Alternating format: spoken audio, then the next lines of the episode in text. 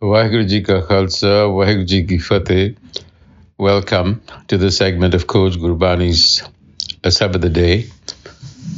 The recitation is the 43rd and the 44th Salok from Bavan Akhri, Kabir Jiyo. First, the 43rd.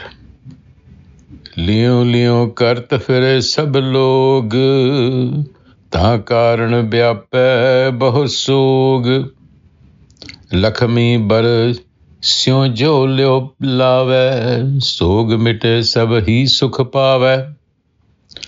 लियो लियो करत फिरे सब लोग सब लोग एवरी वन द वर्ल्ड करत फिरे गो अबाउट सेइंग लियो लियो let me get more more and more So, acquisitiveness, the craving for more and more, is what drives the world. And this infinite desire is the reason why the world is anxious. Existential anxiety, that is the fuel that drives human life, infinite desire.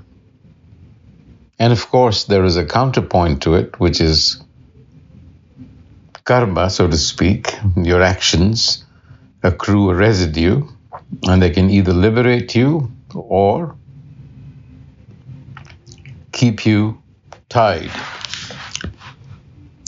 So Kabirji is suggesting the craving that you have for the world, if it were to be transferred to Lakshmi Bar, Syo Jo Leo Lave, if you were to actually crave for Lakshmi but Lakshmi is the consort of the god Vishnu and is a symbol for Maya as well in Gurbani. So Bar is husband,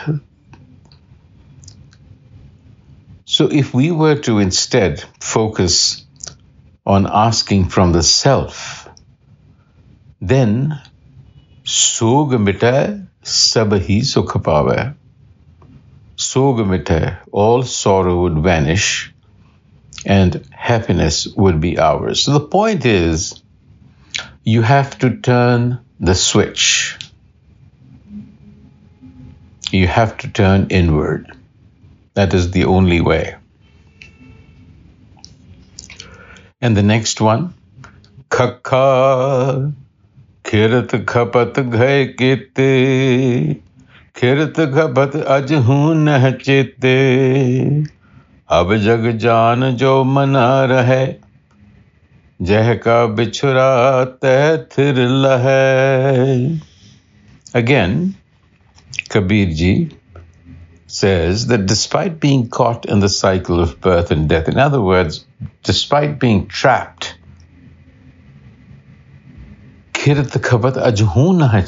even then, the mind doesn't turn towards its true nature. It remains trapped. Ab jag jani jo mana rahe. But when it does make that turn, जह का बिछरा तैथिर लहे it'll find stability. On that note, Waheguru Ji Ka Khalsa, Waheguru Ji Ki Fateh.